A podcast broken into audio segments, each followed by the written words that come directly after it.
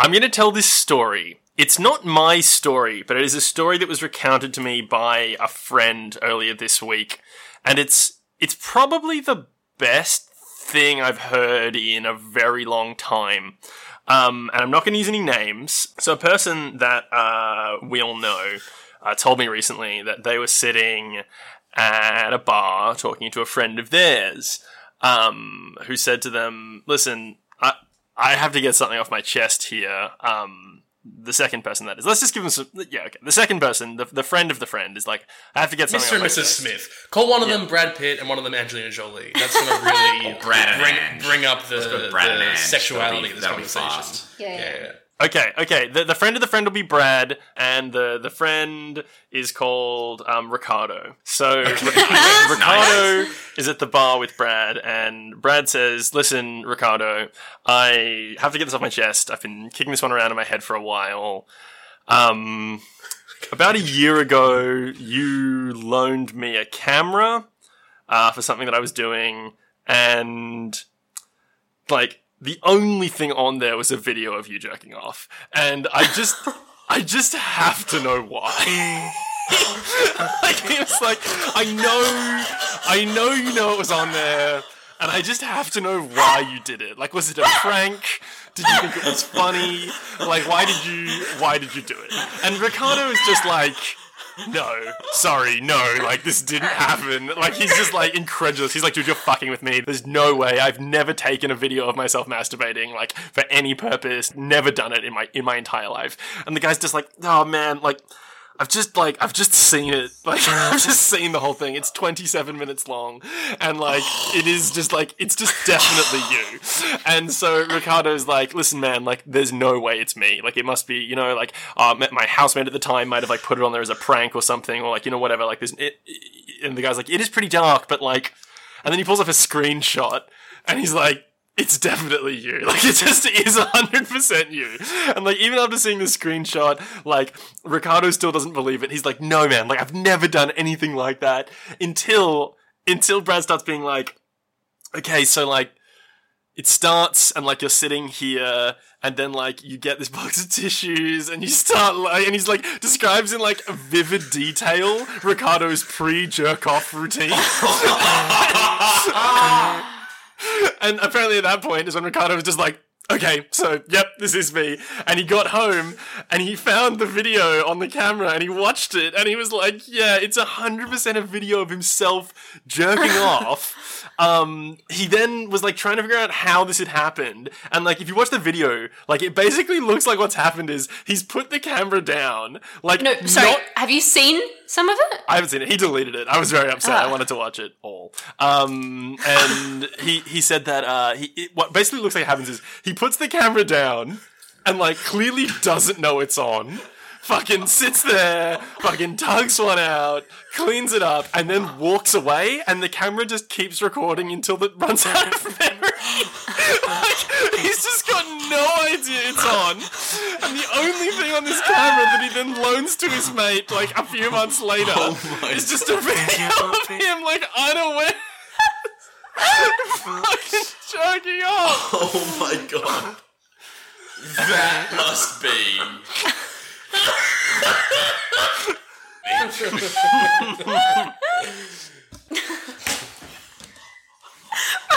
so sorry.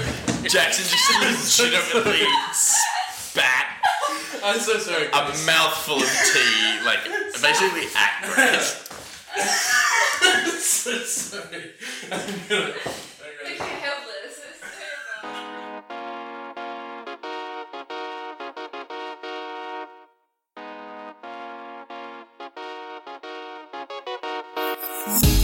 This is a tale of a strange and dangerous world, a world known as Carthus.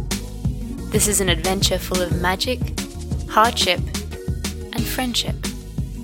This is a tale about a world at war and the people who are forced to endure it. When ancient magic starts to stir, three unlikely heroes find themselves embroiled in a quest much larger than themselves.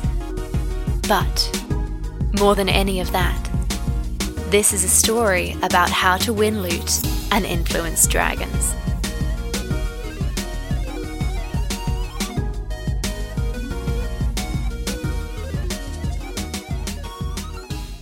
Hello, and welcome to the kingdom of HTW Lade. I am, as always, King B. That's right, I gave myself a promotion from Big B to King B, and I'm the Dungeon Master. And I'm here to be a royal, regal kind of uh, uh, person today. Welcome to the program.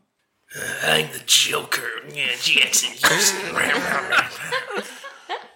I, I also you have to know that I just stole T's whole lifestyle and vibe. He looked so frustrated. What are you talking about? Because this is the ace in the hole tea. Oh, you guys are doing like a pack of playing Oh, cards it's like thing. cards now. Yeah. See, that's good. You, you really span it. Third you took one my sets the joke. pattern. I make You this took my- choice every episode. Yeah.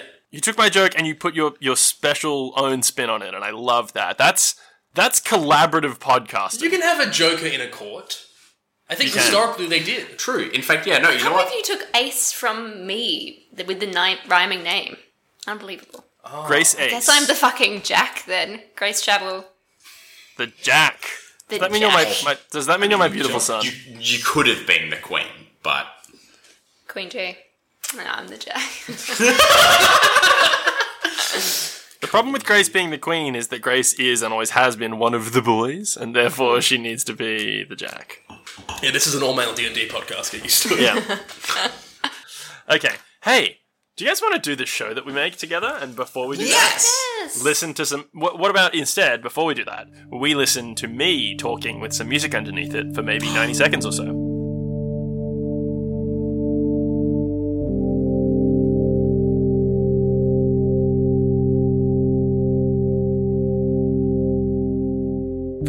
Momentary happiness at knowing where she is in the Temple of Sand gives way to the realization that her situation hasn't really improved. She's still alone and still recovering from her wounded leg, and on top of that, now she's out of water. After spending a moment taking stock of her situation, she forces herself to explore the half ruined sandstone temple.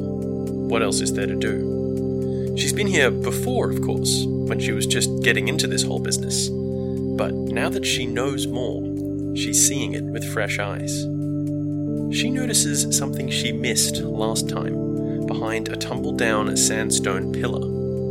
It's a marking in the strange ancient form of Elvish that the Sine use. She recognizes this particular marking from the wall inside the Temple of Knowledge. For the first time, she wishes that she still had her journal. But it's more important that Alvar get his hands on it if she wasn't to make it back. Once again, working purely on instinct, she waves her necklace, the one containing a piece, over the marking on the wall. And, once again, she hears a series of grinding noises as the wall panel begins to recede. Valeria gasps when she sees what waits behind the wall. How could she have come to this very temple before and missed this? Behind the panel is a small, relatively well preserved room. Unlike the rest of the temple, it appears largely unscathed from the desert wind and sun. There are a series of comfortable looking, if a little old, chairs and tables, and, importantly, bookshelves lining the walls, heaving with tomes and scrolls. Valeria takes a deep breath, steadies her weary self on the doorframe, and enters the private library.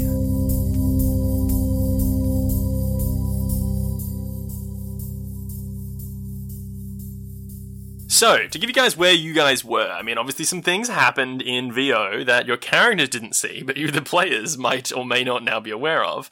Um, but the four of you, as in Duncan, Jody, Drasilia, and Valeria, are standing in the room where you guys fought Mecha Duncan. Uh, and now Mecha Duncan has been obliterated back into, you know, a, a pile of parts on the floor, and the crystal that you guys forged in the previous challenge, where you were fighting the stone golems, has been obliterated by this uh, column of light in the middle of the room, and it's shattered into multiple pieces that are sort of spread far and wide to the corners of the room, corners and walls of the room. How do you think everybody's feeling at the moment? Just a quick vibe check, if we could just get one of those. How's everybody? What's every, where's everybody at? Uh, is not vibing. She um, is feeling a bit peaky. She's got some bruises. She's got some a bit battered. Uh-huh. I think you've probably lost a finger or something like that Yeah, at this point. I have 13 HP. What Oh. percentage is that of your health? Wow. Asking Grace to do some It's quick like maths. What? Do you have 10%? 130 hit So points? you've do you? lost. well, not it's not 90 exactly. I have 100. You've lost eighty to ninety percent of your body mass, is what I'm hearing. I think you are the finger. Yeah, at this point, Valeria, sorry, Drasilia is just two hands floating around in the air. nice. She Uh, how's everybody be an else enemy. doing? How's everybody feeling? Can we get a quick vibe check? Yeah, 100 HP. Um, you know, concerned about the uh, the end of the world and that How sort of thing. did I tank last episode? Yeah. What happened? We're too busy chasing the objective. Yeah. So, um, Only the yeah, audience vibe can check. see how you- You'd say, grimaces. If only you didn't choke on your ambition. is Jody pretty antsy or what? I mean, I feel like Jody's been antsy for the last year or so, or however long in-game time it's been happening. Um, Uh-huh. Yeah, like he's. I don't know. I feel like this is like the like this particular style of um, puzzles slash like challenges and obstacles sort of thing. Like it feels different, at least to him, than all the other stuff. Like it feels more malevolently tricky in, in a sense. You know what I mean? Like all the other ones was kind of like, oh, you got to do this thing and this thing, and there was some external conf- like uh, external influences and whatever. But this time it feels like the temple is here to really fuck us over. Um, and so you know, it's uh, it's the not amazing race for this boy. And- yeah, fair enough. Um, what about what about old Dunko? How's he feeling?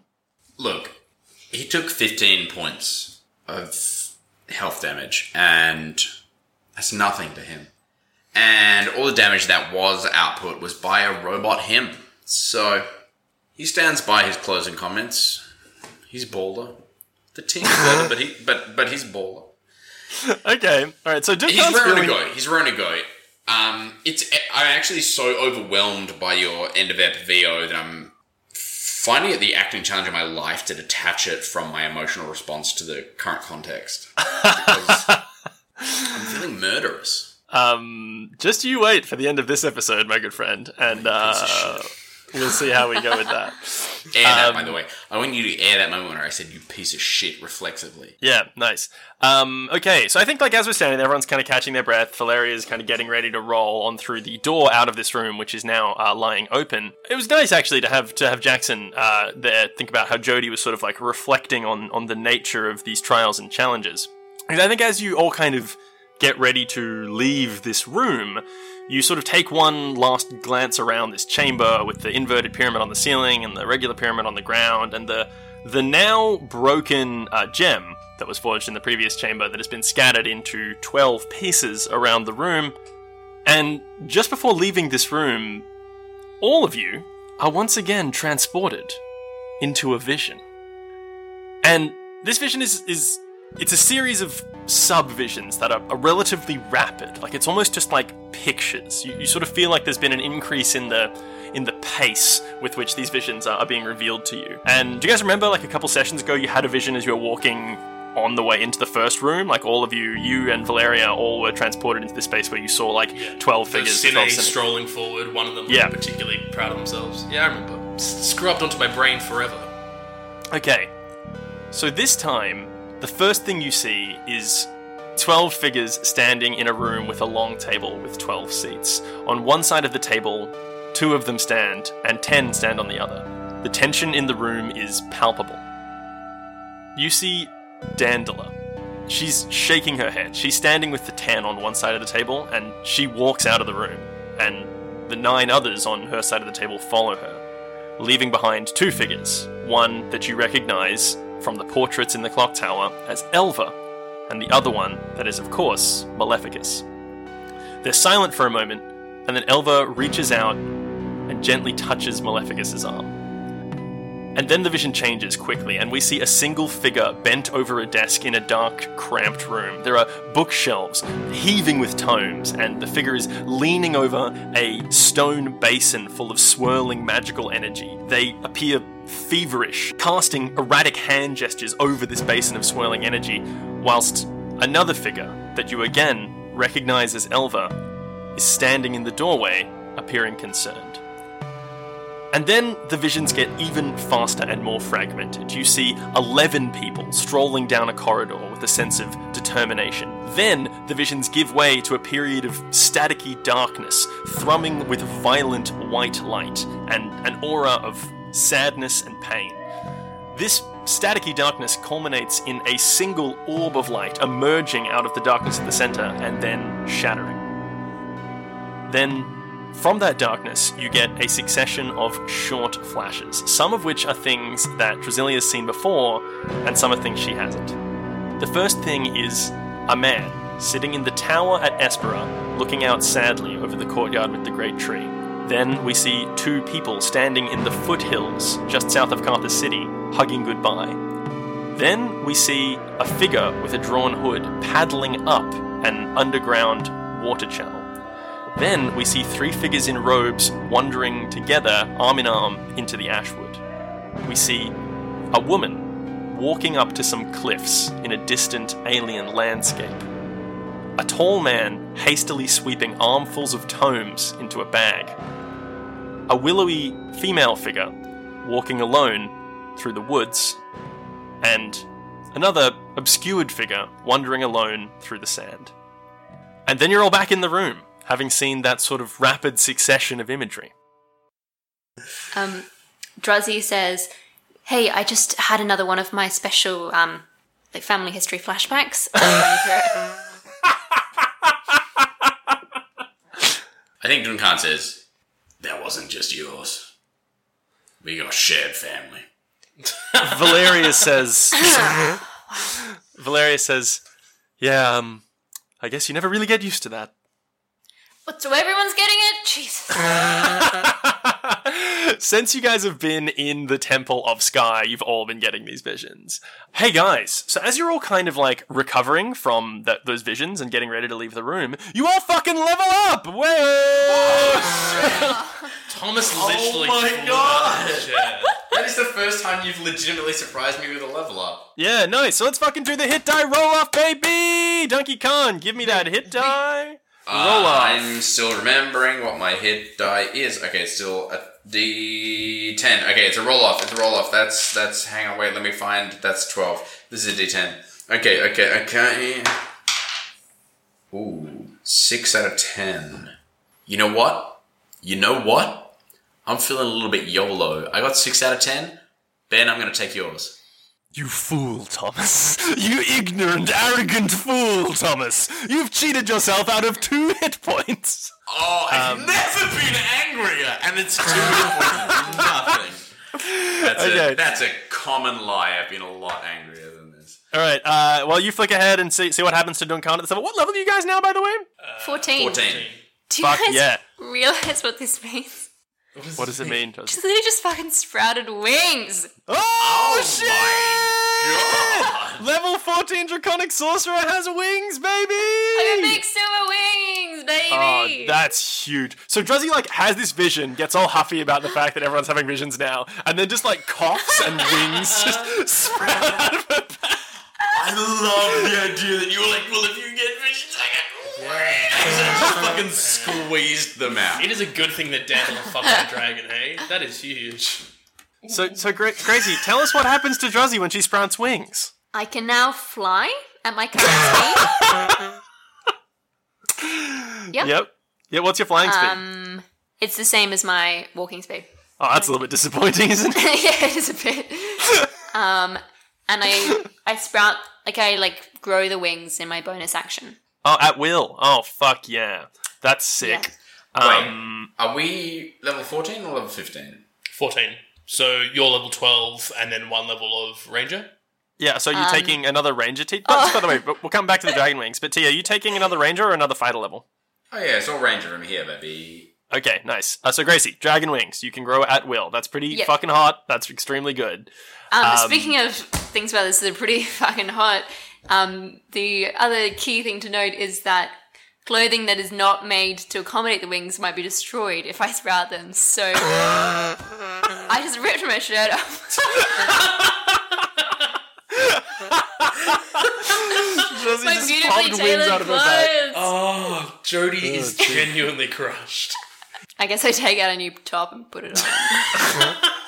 Yeah, but it's nowhere near as nice as the fancy clothes that Jody made you. So she's wearing this like elegant robe from the waist down, and waist up, she's just wearing like a plain white t-shirt. Well, it's probably gonna have to be like a singlet. You're gonna have to make it like a singlet sort of thing. Otherwise, it's just gonna happen again. yeah. So Jody can surely do some this- tailoring. Yeah, Maybe no, I'm like- for sure. We're gonna, we're gonna do like a real Die Hard thing. It's gonna be great. Can you just cut some holes in the back of my shirt? Well, I can now, but like, if you'd given me warning and hadn't just fucking shot through. Well, look, they kind of surprised me as well, okay? You know, we all turn 14 and start going through some changes. yeah, Uh, it doesn't always seem to go. That's great. Let's do hit die for, for Druzzy. What is it, D6? yep. Forget about it, baby. What did you get? Six. Fuck me! How does Grace get five or six every single time? Or you do when I take yours. Without oh my fail. god, that is ridiculous. What the fuck? Okay, so remember to add your constitution and your plus one dragon bonus. Jody, my son, tell me Alright, what you got. let's, Let's roll this die. Uh, well, I rolled a six, so uh, I'm probably going to take that. I mean, that's at like you know seventy five percent of my. Yeah, good, good call, dude. I rolled a three. Oh, thank God.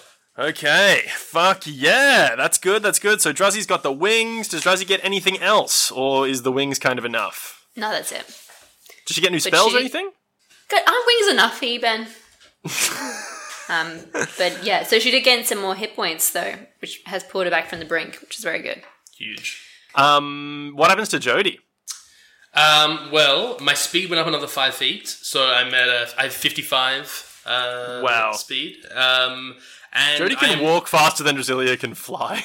And then another another dope thing. Um, so I get this thing called Diamond Soul.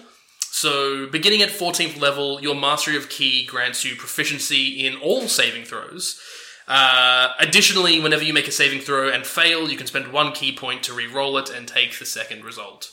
Um, That's very so good. I'm even harder to kill. It's not that flashy flavor-wise, but it just means Jody is yet again harder to kill. Yeah, I mean that's that's huge. The ability to Yeah. fucking reroll saving throws is really really big. I mean, fuck. You know what would be sick for Jody is the ability to prevent his opponents from passing saving throws, like to make them fail saving throws. Yeah, that would be dope. That would So be great. many. Thank you for in this one moment where I'm kind of like, eh, it's not so bad for you to bring me crashing down back to earth. I appreciate that.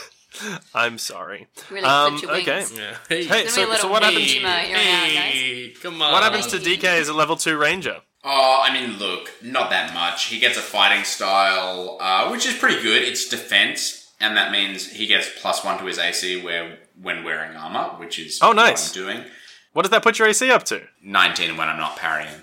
And then, now, this may come as a surprise to some of our listeners who don't know what a ranger is. But motherfucker, I can cast spells now.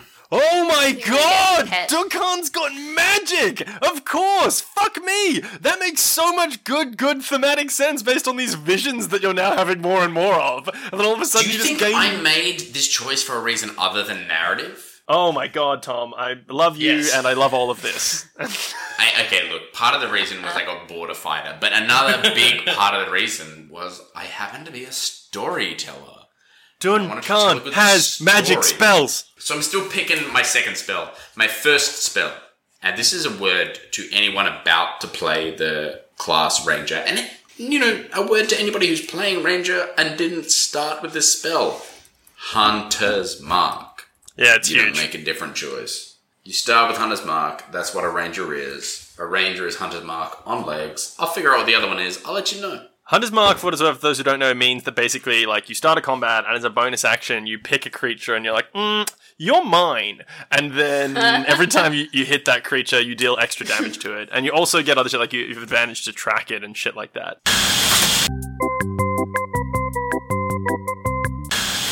Valeria pipes up and says, Whoa, you guys look like you all just got a little bit more beefy. what, um, what has happened? Oh, wait, no, shit. Much more importantly, how does Duncan feel about having magic spells? Okay, now, um, you know what? He's told the audience. He hasn't told the party yet. He's still trying to figure out what the feeling is inside him. yeah, Can so, we like, I backpedal think. on sorry, me sprouting wings and losing my top, and Valeria being like, "You're looking beefy." Valeria's like, you're looking fucking juicy, dude. I love it. Yeah, Valeria. Like like- the, the, the workplace sexual harassment coming from Valeria is just out of control. Valeria, thank you. I have been working out. what were you saying that I interrupted, Ben? Oh, it was yeah. I mean, it was like about Duncan learning that he has magic powers. Like, I think like what happens is like this vision subsides, and he's like so confused by the fact that he just feels this like residual magical energy coursing through his body that he doesn't even see the fact that Drasilia loses her top. he's like too Honestly, distracted so by his much own. coming from Duncan. How does Duncan feel about it internally? I'm actually going to take a will save to see how he feels about it. Uh, Yeah, will nice. Yeah. Wisdom save. yeah, yeah, yeah. Sorry, wisdom oh. save. I will take a, a wisdom save for anybody who hasn't been playing this game for at least 1.5 editions. Goodwill saving. Goodwill save. I like that. Cut goodwill saving from this episode. I'm writing that film. 18 on my wisdom save. I think Yeah. Khan is sort of transfixed by the changes that he's feeling inside his body. Something But- has changed within me. Something is not the same. Everyone's going through I'm puberty this sick of episode. playing by the rules of someone else's game. We can't use this. This is all copyright. Oh yeah, true. I mean, they didn't copyright me. So Duncan's kind of come come to terms with it. Do you think, or he's he's feeling okay about it? Um, I, I wouldn't go as far as he's come to terms with it, but I think he's kind of like, oh, oh, oh, oh, oh. Because it, it's an intuitive power at first, right? Like he's Yeah, going to for be as a ranger, a wisdom caster. Like he doesn't cerebrally understand what is happening, but given his newfound strength and wisdom, he's putting it together. Pick the other spell. Tell me what it is later. You don't tell us that you have magic. No, Well, in that case, Druzzy's like, he doesn't know that he does yet. it's just a fucking vision, Duncan. Get over it. I think Duncan actually reflexively, like suddenly off guard, because he, he, he's physically feeling things he's never felt before. He is a man of the body, a fighter, never felt these things before. Reflexively, he's just like, yeah, I've had a fucking vision before. Huge. So, growing stronger has only pushed us further apart, it seems. Yeah. Yeah, That's the well, moral the story. strong enough to keep each other apart. So Valeria's like, we um, we should get moving if you've all had time to compose yourselves. Okay, um, this next thing is just kind of weird. Um, I can't really say what you're going to face because for reasons that will become clear, we're going to have to briefly separate. Um, I can say that last time we split up and I went in one corridor and Elva went down another, and she wouldn't tell me after what she'd experienced in her corridor. I can say that um, I didn't experience any um, opponents in mine. There were no automatons or constructs that came out to attack me. Um, but you should expect to see some some strange things and receive a a personalized challenge at the end. So it's two corridors we split up? Well, it was two last time, but um, Oh, right. let's all just remember There is a Luthor. dungeon master. he's a tricky bastard. Um, I think up- upon hearing that, um, Jody probably turns to his companions and is like, "If we are going to face something that is, I don't know whether it's potentially more of the spirit or psychological or something like that, perhaps it would be of some help if we sat a moment and meditated or contemplated or something. I, I only mean like for one minute, perhaps. I know we are running low on time, but to solidify and strengthen the soul before we head through might actually be of some worth to us. I mean, Jody, you, if you want a minute, it's yours. Valeria says, "Yes, that um, that might be a good idea," and she takes a seat. Can anybody heal me? I actually didn't pick. I'm in um what? Valeria slides you a healing potion, so you can roll two d4 plus two uh, and regain that many hit points. Let's do the healing potion. How many hit points does Drasilia regain? Um, I managed to get 13. For my two healing potions, I rolled one of mine as well. Mine Oh, only. nice. Okay, nice. Okay. And so she chortled those down and feels a little bit better.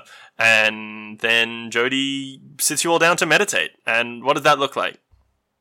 I think it's literally just like meditation, like as in like so rather than like because Jody has that magic initiate thing where he can actually cast a spell, but like I think this is more an innate thing where he's sort of like sitting down and like sort of like cast a spell, but like it's sort of more through like mantra and that sort of thing than it is um, through like deliberate intention, if that makes sense. Yeah, no, I, I love that. And I think the way that we're going to sort of like mechanically benefit that is anyone who doesn't currently have inspiration, take a point of inspiration forward as you are inspired by uh, Jody's uh, spiritual fortification.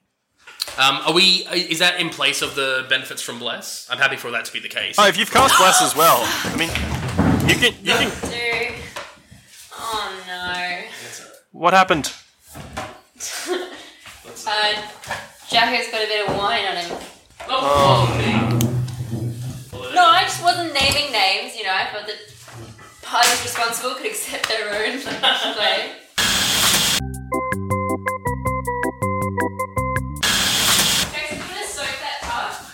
Love to if I could. It's a costume change for level up. I love that. Hey, at least it's a pink shirt. Visual storytelling. That's true. I hope we can kind of montage this, like, standing away from the mic audio Into something. Into anything.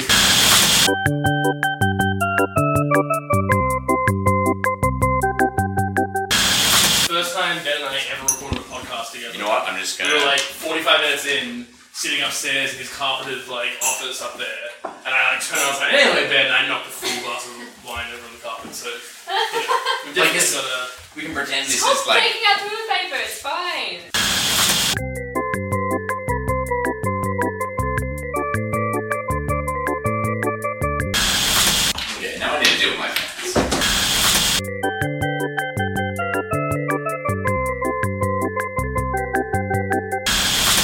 Was like such a s- one of those slogans, you It's know? gonna so funny for Ben to get back in the edit. So it's like, "Whoa!" Yeah.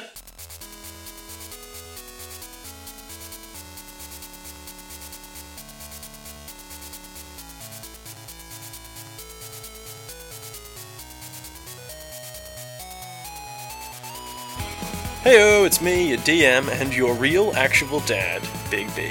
Thanks once again for listening to Chapter 53. We're really sorry that it's late. It's just one of those periods where life got in the way a little bit. Uh, hey, we're getting really, really close to the end of this particular story. Um, I don't want to put a number on it, but yeah, we're, we're really getting up there. Um, we aren't quite sure what's going to come next for HW Late after the conclusion of this Cine story, but we're figuring that out and we'll make sure to keep you all in the loop. As we approach the end, and of course, as always, we love hearing from you on social media. Get in touch with us on Facebook, Instagram, or Twitter at Curio Network or at HWLA to share your thoughts and, you know, chat to us. We'd also really appreciate you leaving us a rating or a review or sharing the show with a friend. Uh, as I've said, we're getting down to the pointy end, so it'd be really great to get a few more people on board for the thrilling finale maybe point people to the episode zero at the start of this RSS feed, which serves as a kind of jumping on point where we explain kind of some different ways people can get into the show. I also just wanted to give a quick shout out to D&D New South Wales, that's at D&D on Twitter, for showing us some love. So if you're in New South Wales, or even if you're not, go give them some love in return. Okay, I won't take up any more of your time. Thanks as always for listening. You're all the best. Sorry it was late. We'll be back on schedule next time. Enjoy the rest of the show. Also, what did we say? I, I forget. Did we say is that um, advantage in place of like a, a proper bless thing? The meditation thing is giving inspiration, but you're also casting bless on three people using your feature. So who are they going to? I guess the other Pick three. your favorite. No, you go to the other three. I, I can cast it on three people, so I'd cast it on Valeria, uh, Druzzy, and Duncan. Wow, I love that from Jody. That's very. Well, but but also worst case, I'm going to spend it on uh, a saving throw, and I really don't I don't need to. You know, it'd be an embarrassment of riches if I was like, oh, I need an extra D4 on a saving throw. I mean, But come it's on, also that, you know, monk generosity. that's true. That famous monk hospitality. Yeah. You know, you know monks. They're, You know, they're Monk from the TV show Monk, his famous hospitality. Okay, so you guys experience your meditation uh, sitting here in a corridor between two different challenges in the Temple of Sky, just sort of taking a moment to center yourselves before the challenge to come. And you all gain your inspiration. And as Jackson just said, Duncan, Valeria, and Drasilia each gain the feature Bless. Then, uh, after a moment, Valeria says, Okay, we should probably get moving. And you continue walking down the corridor, and before too long, you see that the corridor branches off into four separate channels, each blocked by a shimmering curtain of semi solid light. And Valeria says, So, the way this worked last time, of course, there were just two channels then because it was just Valeria and I. Um, she went down one, and as soon as one person had entered, the little sort of light wall there solidified, and I couldn't follow, and I, I had to go through a separate tunnel. So basically, what what you could expect is, well, I, I don't know. You'll probably see something, and then you'll face some kind of puzzle or challenge or something, and then we'll reconvene on the far side. Then we'll be all caught up. Does anyone feel like Valeria is leading us like lambs to the slaughter? Mm-hmm, mm-hmm, mm-hmm. What what makes you feel that? Just this whole like her leading us through the taking us into the temple. Yeah. Like we haven't seen her since she was with Maleficus, basically. We haven't checked her identity or anything. But we didn't know anything about like what would we be like, so how was that cave we went to, huh? Like, Actually, Duncan turns to Valeria. So, how was that cave we went to? Which one? Do you mean the Temple of Knowledge? Yeah. Tell us about it. How was it? Um, well, as I recall, we, we went in and then got attacked by a bunch of shit, and then a ghost came out and tried to kill us. Yeah, Duncan. Why would you even ask that? And Valerio, why was I mad at you? Uh, I don't know. I think you told me to stay back or something. You told me to stay away from the the writing on the wall, but I I had to get over to it. Checks out. It's not entirely accurate, but it's I, close mean, enough. I, I don't remember. So. I can't interrupt one of the. Let's just keep moving. Okay. You arrive at this this corridor that's split off by four separate curtains of light. What do you guys do? What colours are the light? They're all the same color. They're all white. Okay. Well, I, I take the we- first one. I'm Cine Blood, so Oh, you just like walk off down the corridor on the was that left? Cine blood or Cine comma blood? You walk off down the corridor on the far left? yes. Okay. Drasilia passes through the curtain of light and it immediately solidifies into an opaque white barrier. And Valeria says, Okay, well, I guess we're getting right down to it. Um, best of luck. See you all on the other side. And she walks through the next one. Rude. Yeah. Uh, Jody briefly rests her hand on Duncan's shoulder and then heads through the third uh, pillar of light or third shade cloth of light. I don't know. And then does Duncan head to the last one? I was waiting for you to describe what happened to the third pillar of light. The same thing. It solidifies into an opaque white wall. Just checking. Imagine if Jody went through the, like the bad one and died instantly. Yeah. Duncan heads through the fourth. Okay.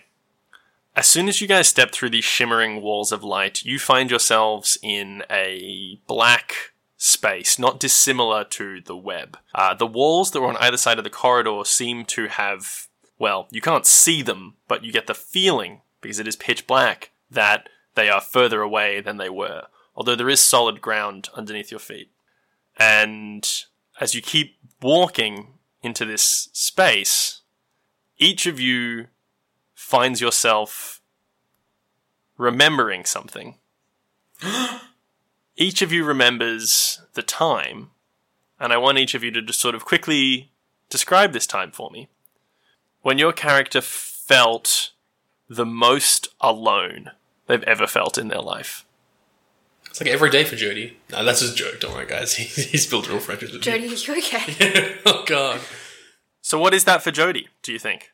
Oh, um, I think it was the day after the massacre at, at Espero. I mean, that I makes think he sense, basi- right? Like he like ran for a day, and then like just ran until he passed out, and then kept running, and then kept running, and like wasn't anywhere near Hannelport by this point. Was just like stuck somewhere in the woods, and had gone to sleep, woken up, and it was still the same thing, and he was still terrified and still running, um, and it just sort of sunk in that that was he was always going to be running. Yeah, so I think that the sort of blackness falls away around Jody as he's he's trudging through this void, and for a minute he he feels like he's back in that space. He feels like he's running through the woods, making his way away from the slaughter of his friends as fast as he can. And can I get Jody to take a wisdom saving throw for me? Oh, I thought you would never ask. um, that is a 17 plus 9. Um, so read them and weep. So Jody Friend. feels this That sounded so much like you can't add up to 26. Look, for a second there, I was pausing, wasn't I? Jody feels this sense of sadness and sense of aloneness, and then he realizes that that time's in the past. And before too long, he feels like he's back in a solid room. The vision fades away, the blackness fades away, and Jody finds himself standing in a small room that I will describe in a minute. Uh, Dude, I love this Fog of Lost Souls. It's really, it's really very good. hey, It's thanks. so Matthew Reilly. Yeah, you know that scene in Matthew Reilly where they all go into a fog of lost souls. Yeah, Matthew Reilly's classic book, the episode that's happening right now. That's what Yes. it's called, right? Yeah, it's called the new episode of How to Win Loot and Influence Dragons by Matthew Reilly. Can you imagine if we did like a graphic novel thing, like the Adventure Zone is doing, and like someone was like, "This is really like turn it into a you know turn it into a book and that sort of thing, it'd be so great." And then imagine if we got Matthew Reilly on as a co-writer. It actually would be incredible. He'd be like, And also, um, like- I actually already wrote all this and I'm suing you. We'd be like, prove it, bitch, Yeah. and then delete all of these episodes. yeah. And then also Spielberg would come after us, and also probably Stephen King, and also probably Pat Rothfuss, and And then Scorsese would be like, this isn't cinema. yeah, This is a graphic novel. Uh, uh, it's just another another day in the life of Martin Scorsese walking around pointing at things that aren't cinema. Like he get he gets in his car. This isn't cinema. He goes to the store. He's buying grapes. These grapes aren't cinema. He runs over a child on his way home. This isn't cinema. No, no, it could that be. is cinema because he then writes a movie. okay, let's press on. Hey, Grace, what's the most alone Drasilia's ever felt? Um, I reckon that it's probably like maybe one week after um, leaving Hastings for the first time when she ran away from home So, to join okay. this circus of losers. Jesus. So where where was she at that moment that she was feeling alone, and and why was she feeling so alone? Um, I think maybe she was just in like a pub in one of those towns in the Oldwood. Um, just a little town in a little nowhere. She just like been moving, moving, moving, and then like had time to like stop and think and look at the other people in the pub hanging out with their families and For Drasilia, the darkness also fades away around her, and she, for a moment, feels like she's back in that inn in the Old Wood, surrounded for the first time in her life by people she didn't grow up with, by by strangers, aware for the first time that there is a world and people beyond Hastings. And somehow, despite all that, despite being around more people than she has in a long time, she feels deeply alone. And can I get a wisdom saving throw from Drasilia? Remember, you have that point of inspiration, and you also have bless from Jody, Yes. which means So you can the add an D4, extra d4. Can I choose the point of inspiration after I've rolled, or is that a bit late? I think after you roll before I tell you whether or not it succeeds, I'll allow it. All right. What did you roll? It's not gonna matter. Um, yeah, it's um ten. Is that you've already spent your It. inspiration? yep. Yep. And the D4. Okay. Drasilia wallows in that moment for an amount of time that she loses track of, and she just starts to feel those feelings again. And soon enough, the area does dissipate and she finds herself again standing in another small room that I'll describe in a moment. But because of the way that those feelings have caught up with her and are staying with her, she has disadvantage on ability checks throughout the uh, next event. Um, what about Duncan? T. When do you think is the most alone Duncan has ever felt? Holding that last bag of drink. I, I think it's actually. I think the most alone, as as unbelievable as it might be, the most alone Duncan has ever felt. I suspect is actually before he discovered Drain. I think it's when his career, in theory, was still going strong, almost at the turning point, really. So when he was still in the army, still working for the werewolf? Hey, yeah, yeah.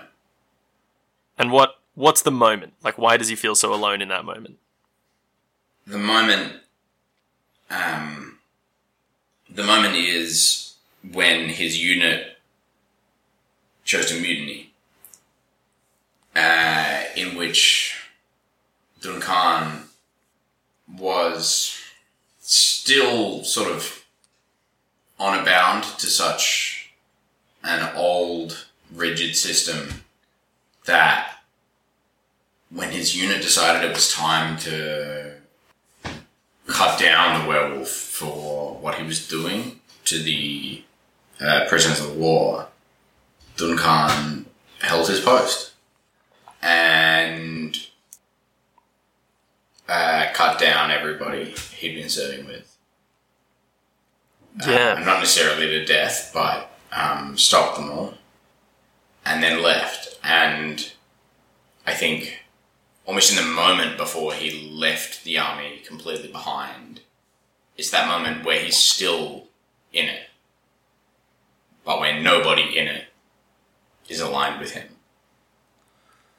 Where Yeah. he felt just absolutely alone. Yeah, I think um I mean we've heard in some of the Tales of Duncania stuff, like little snippets of the fact that like Duncan's now sort of reliving some of these moments and some of these feelings and like not for the first time, right? Like Duncan dreams about this shit in uh semi-cryptic ways.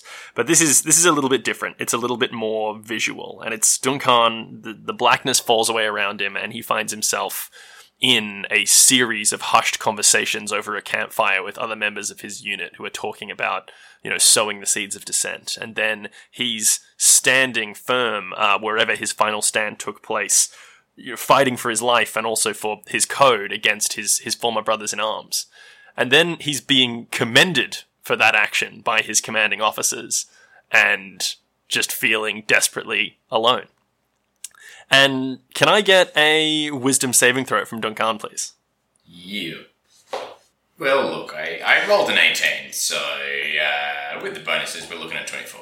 So Duncan too, he dwells in this moment for a minute, and then he he too realizes that although that stuff happened and it's tragic, it is behind him, and he doesn't have to live that way anymore.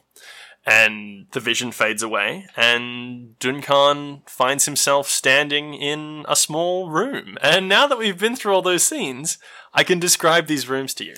Now, before we get into the little trials and tribulations that each of you are about to face in your personalized rooms at the end of your reflection, you all get a message over your sending stone. And it's a familiar voice. It's your good friend, Garrick. And Garrick speaks to you with the closest thing to fear that you've heard in his voice in a long time. And he says, Ah, come in, Duncan, Jody, Druzzy. Um, I think we might have a, a bit of a situation over here.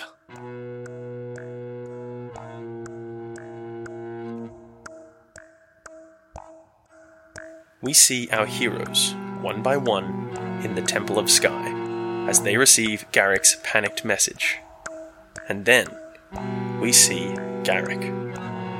He's standing in the top floor of the now deactivated clock tower of Hastings, which he's using as a makeshift watchtower. He glances to his left and shares a worried expression with Andrea. They're looking out through the broken stained glass windows which bear depictions of the Cine. They see Hastings from above, A town still getting used to a new place in a larger world, still recovering from its siege. And in the distance, they see a sight not dissimilar to what our heroes encountered on their visit to the clock tower. They see the telltale signs of an approaching military force, bearing the banners of Duncan's old military commander. The banners of the werewolf.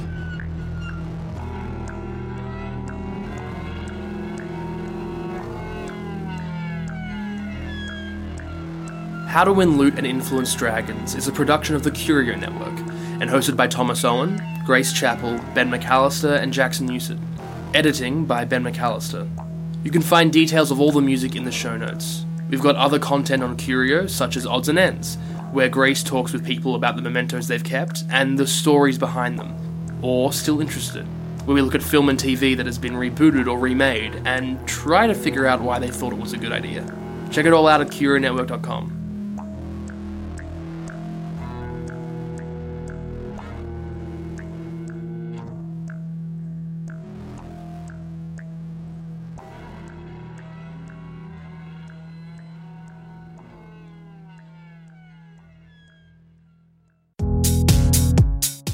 Hey there, HTW listeners. My name's Gianni. I'm the executive producer of the Australian Podcast Award winning show, Pixel Sift. If you like video games, then Pixel Sift might be exactly what you're looking for.